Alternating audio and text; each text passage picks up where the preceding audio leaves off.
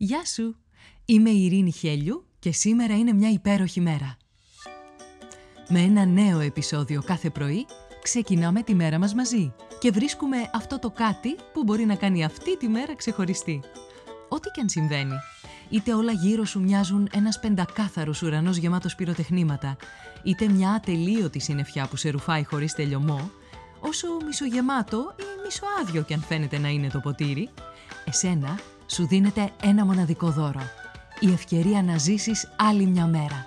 Και αυτό από μόνο του κάνει αυτή τη μέρα μια υπέροχη μέρα. Κάνε subscribe για να μην χάνεις επεισόδιο. Φόρεσε τα γυαλιά της ευγνωμοσύνης και έλα να βρεις τη φωτεινή ματιά ακόμα και στην πιο σκοτεινή ημέρα. Ώστε να λες με κάθε καιρό, σήμερα είναι μια υπέροχη μέρα. Καλημέρα, καλημέρα, όλη η μέρα είναι και σήμερα μια υπέροχη μέρα. Και είναι υπέροχη επειδή υπάρχει το παπούτσι. Παπούτσι φοράει ο άνθρωπος εδώ και χιλιάδες χρόνια για να προστατευτεί από τις ακραίες συνθήκες του περιβάλλοντος. Αυτό πιστοποιείται και από τις αλλαγές που παρατηρούνται στα πέλματα των ανθρώπων εδώ και 40.000 χρόνια λόγω των παπουτσιών. Το αρχαιότερο όμως ζευγάρι παπουτσιών που έχουμε ως έβριμα είναι ένα ζευγάρι σανδάλια. Προέρχεται από την περιοχή της Καλιφόρνια και χρονολογείται στο 9000 π.Χ. Το παλαιότερο κλειστό δερμάτινο παπούτσι στον κόσμο βρέθηκε που λες. Για μάντεψε. Στην Αρμενία, σε μία σπηλιά και είναι κατασκευασμένο από ένα ενιαίο κομμάτι από δέρμα αγελάδας με ραφές στο μπροστινό και στο πίσω μέρος που δένεται με ένα κορδόνι πιστεύετε ότι χρονολογείται γύρω στο 3500 π.Χ. Όπως βλέπεις, η ανάγκη για προστασία από πετραδάκια, χαλικάκια και άλλα επίπονα και κοφτερά για τη φτέρνα σου στοιχεία υπήρχε από πάντα.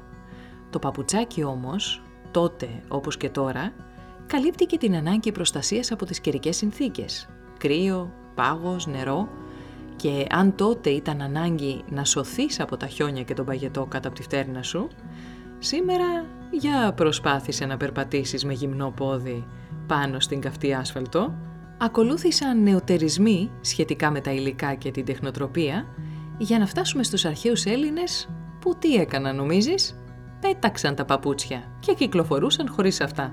Τέλειο! Τι αθλητές, τι πολεμιστές, όλοι μαζί ένα ξυπόλυτο τάγμα αν σήμερα φοράμε παπούτσια, το οφείλουμε στους δρομέους που ακολούθησαν. Σήμερα το παπούτσι εκτός από την πρακτική ανάγκη που αναφέραμε, παρέχει και αντικραδασμική προστασία, στήριξη, σταθερότητα στα πόδια σου. Κατανέμει το σωματικό βάρος ομοιόμορφα, μειώνοντας την πίεση σε συγκεκριμένες περιοχές, ελαχιστοποιώντας την ενόχληση ή τον πόνο, ειδικά κατά την παρατεταμένη ορθοστασία ή το περπάτημα. Το παπούτσι σου σε υποστηρίζει. Για να ασχοληθείς με το άθλημα που αγαπάς, είτε είσαι πρωταθλητής είτε απλός ερασιτέχνης, για να ανταπεξέλθεις σε επαγγέλματα όπως αυτό του σερβιτόρου, της πολίτριας, του μοντέλου, του οικοδόμου και μια σειρά από άλλα, σε φροντίζει να μην επιβαρύνεται η μέση σου, οι γάμπες και άλλα σημεία του σώματος από την καταπώνηση. Τα παπούτσια σου όμως έχουν γίνει και αναπόσπαστο κομμάτι της μόδας και του προσωπικού σου στυλ.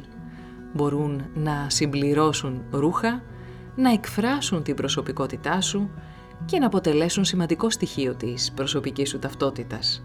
Σε μια μεγάλη ποικιλία στυλ χρωμάτων και σχεδίων, τα παπούτσια σου επιτρέπουν να επιλέγεις αυτά που αντικατοπτρίζουν εσένα. Θα ήταν ίδιο το look σου αν δεν φορούσες αυτά τα τρελά υπέροχα, κομψά, σικάτα, μοκασίνια; Ή πώς θα ήταν το λουκ σου αν δεν είχες αυτές τις δωδεκάποντες γόβες που τονίζουν το πόδι σου; Σκέψου, απάντησε και πράξε. Ας κάνουμε ένα τσεκ στις πεπιθήσεις σου σήμερα και ας χρησιμοποιήσουμε μια φράση με παπούτσι. Παπούτσι από τον τόπο σου κι ασύ και μπαλωμένο λέει ο λαός.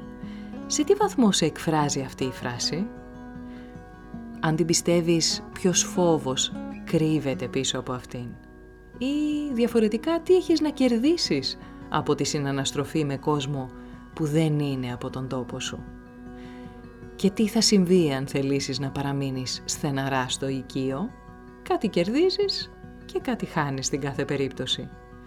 Για σκέψου το σήμερα και σκέψου αν θέλεις να παραμείνεις σε αυτή την πεποίθηση σήμερα, που είναι μια υπέροχη μέρα. Ήταν ένα ακόμα επεισόδιο του podcast «Σήμερα είναι μια υπέροχη μέρα». Στο τέλος του επεισοδίου υπήρχε ένα ερώτημα για σένα. Απάντησέ το, μπες στη δράση και χτίσε μια ομορφότερη μέρα για σένα και τους γύρω σου. Αν νομίζεις πως υπάρχει κάποιος που μπορεί να υποφεληθεί από το podcast, κοινοποίησέ του το επεισόδιο. Αν δεν το έχεις κάνει ήδη, μπες στην πλατφόρμα που ακούς το podcast, βάλε αστεράκι και άφησε το δικό σου σχόλιο. Με αυτό που κάνει τη σημερινή μέρα μια υπέροχη μέρα για σένα. Ραντεβού αύριο το πρωί.